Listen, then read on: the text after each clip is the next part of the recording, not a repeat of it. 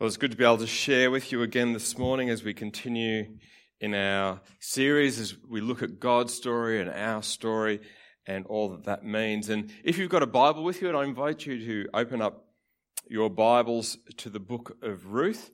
Um, you go Genesis, Exodus, Leviticus, Numbers, um, Joshua, Judges, then Ruth. Uh, open up, whether you're old school and you've got your paper Bible, or whether you're new school and you've got your app or whatever it is on your phone, whichever way um, that it works best for you. If you don't have a Bible and you'd like to have one, have a chat to Matt or I. We would love to be able to um, make sure that uh, we can get you a Bible that is suitable and appropriate for you. Ruth um, is a Moabite, so that means that she's not Jewish and she was a, a widow who found a home in the narrative of God's love and the um, genealogical, yeah, genealogical records of not just being of King David, but also ultimately as a part of the ancestral line of the Saviour. And we're going to take some time to look at a little story today. But before we dive into it, let's take a moment to pray. Jesus, we thank you that we do have the opportunity to be able to come before you today. Thank you for all that has gone. We know, Holy Spirit, that you speak in a variety of ways. And we invite you, even in this time as we open up the word that was inspired by you, that you would also today, through the story of Ruth and how you have been a part and how you are also part of our story. Um, Romans 12, Paul um, also wrote to the, the church in Rome, and in that he talks about don't be conformed any longer to the patterns of this world, but be transformed by the renewing of your mind. Um, and, and it's a, a, transformation and a renewing that takes place not only of our mind, but uh, of, of something that happens internally, but also should translate into what happens for us externally as well.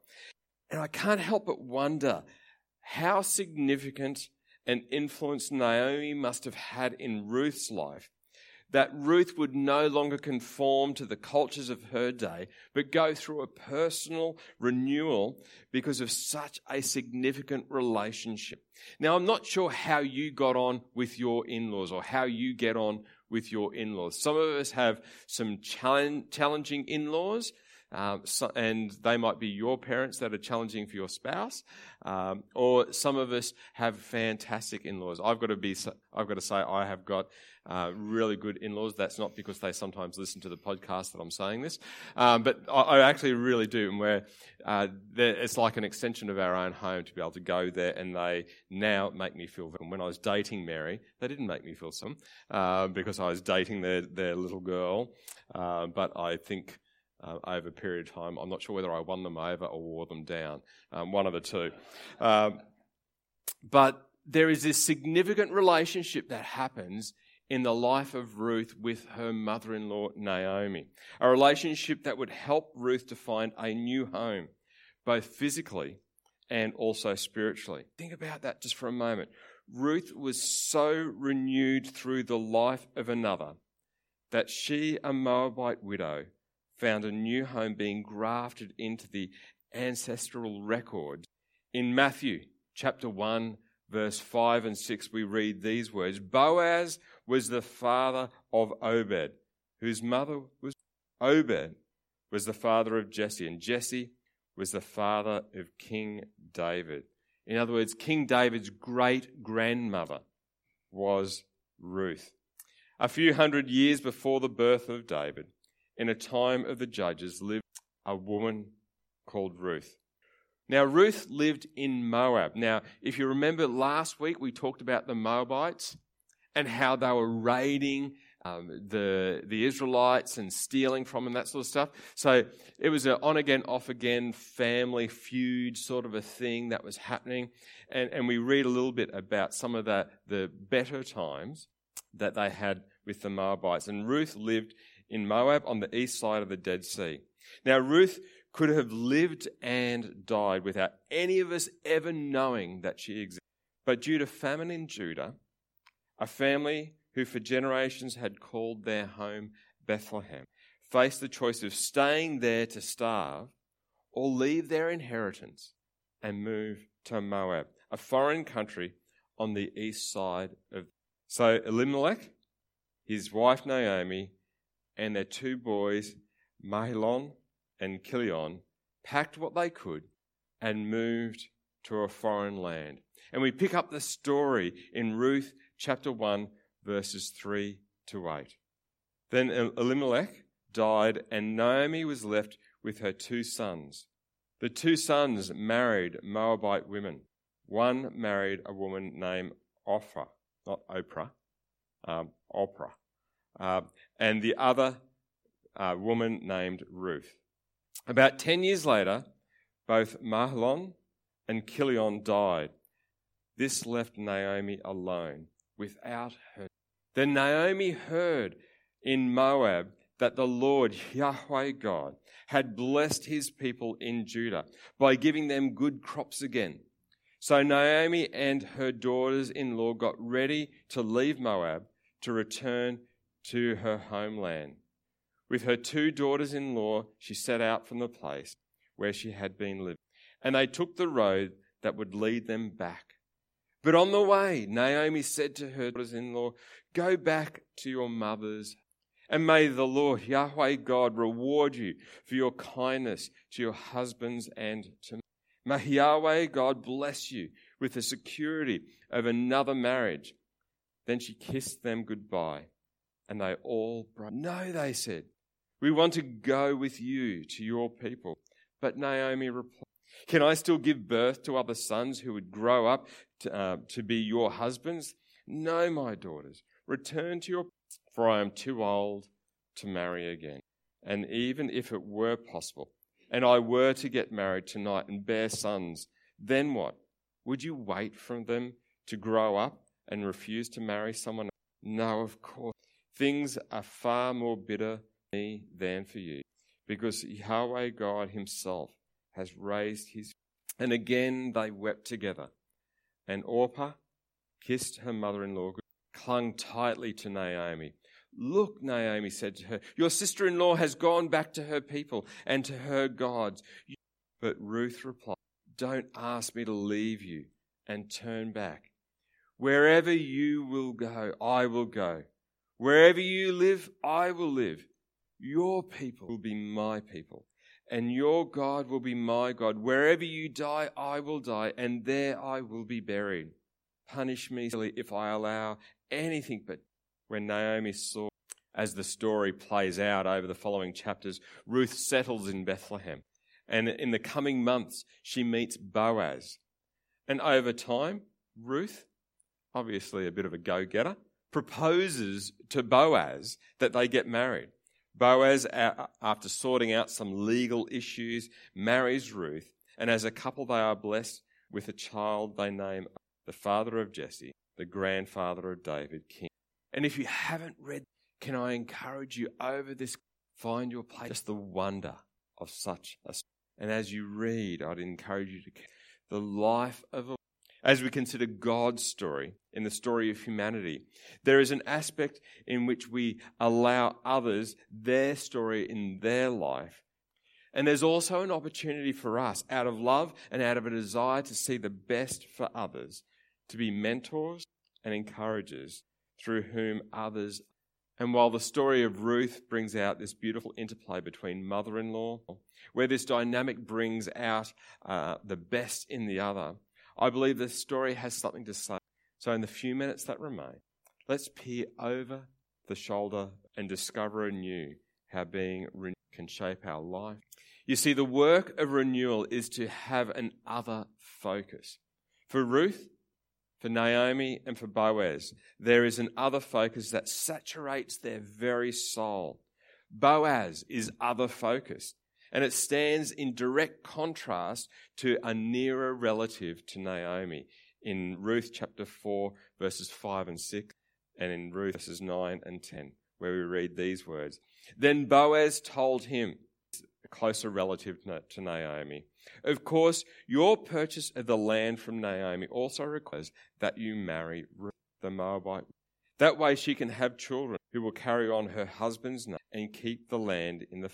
Then I can't redeem it, the family replied, because it might endanger my own estate. You redeem the land, I cannot. Then Boaz said to the elders and to the crowd standing around, You are witnesses that today I have brought from Naomi all the property of Elimelech, Kilion, and, and with the land I have acquired Ruth, the Moabite widow, to carry on the fam- uh, Moabite widow of Mahlon to be my wife. This way she can have a son to carry on the family name of her dead husband and to inherit the family property here today. That is other focused. To be prepared to put your own estate at risk, to be prepared to marry a, a, a, uh, widow so that she could bear a son, to carry on not your family name, but to carry on the deceased husband's. Ruth could have stayed in Moab and written off the last 10 years and, and so moved by Naomi was Ruth that rather than looking out for herself, she focused on Naomi and the relationship she had with her mother in law. Remember earlier we heard these words from the lips in chapter 1, verses 10. Don't ask me to leave you and turn back. Wherever you go, I will go. Wherever you live, I will live. Your people will be my people, and your God will be my God. Where, wherever you die, I will die, and there I will be buried.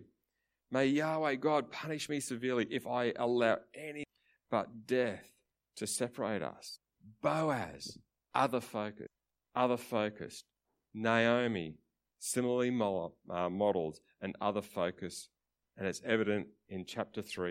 One day, Naomi said to Ruth, my daughter, it is time I found a person so that you, here along with other parts of the story, we see how Ruth, Boaz, and Naomi were all it is to be other focused. To be renewed is when we take on, in chapter 2, verses 5 to 12.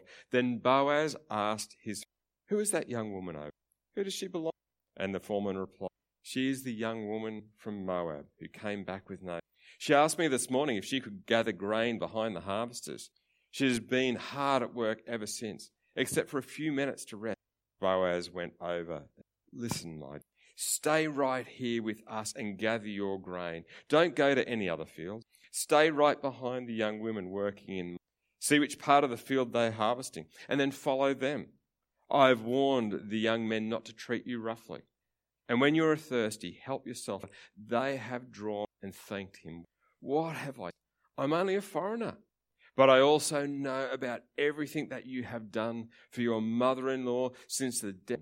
I've heard how you left your father and mother and your own land to may Yahweh God, the God of Israel, under whose you have come to take refuge, a depth of humility in the way she is, and was prepared to adopt another culture.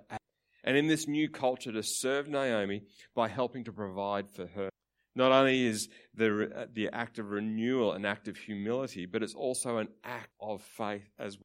There is something about Naomi that modeled to Ruth faithfulness.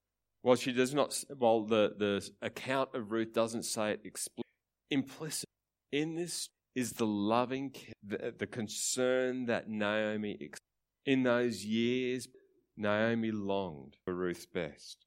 She was a role model to Ruth, a mentor, a teacher to encourage Ruth to be the best that she could. So when a return to what was once home was in order, Ruth had faith in that Naomi would continue to care, support, and encourage Ruth. That this foreign widow called Ruth would be renewed through the continued relationship with Naomi. And it was something Ruth valued and had faith would continue to, to take place in her. New I believe Naomi's example of faithfulness is one of the reasons so open to change from the inside out by Naomi, to be changed by Naomi's by Naomi's knowing that she Ruth willingly opened herself rather than arrogance. Ruth modeled openness to Naomi's loving care. After all, it was Naomi who instructed Ruth how to propose to Boaz. Uh, so, who influences you? And who is a role model Today, many of us can testify to the role that others have had in our lives. For most of us, we have accepted Jesus into our life because of a renewal that has taken place in us because of what God has done and His. These people that were investing in us were faithful to us and wanted to share. And imagine what it would be like, what it would be like to belong to a, ch- a church family that about God's heart for transformational living that they that as a church they were prepared to move into prayerful act. Imagine a church family renewed by other focus, by another focus, an outward focus. We journey through life with a different value.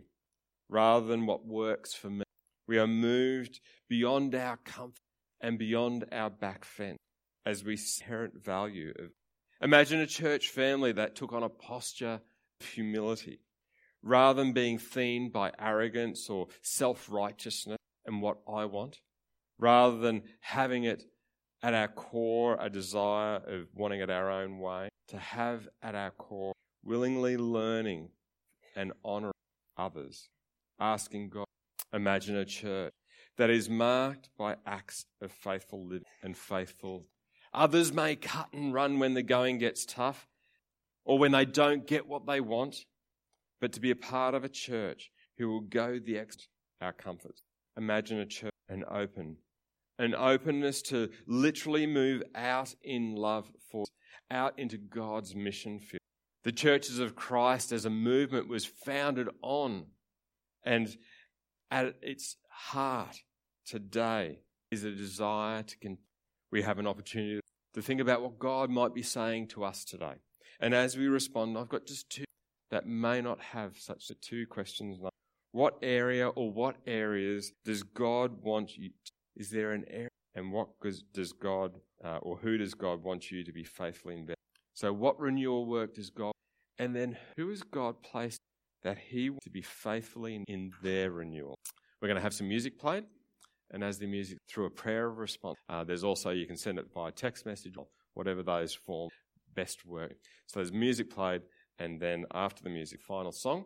And in those finals, in that final song, I'll hop up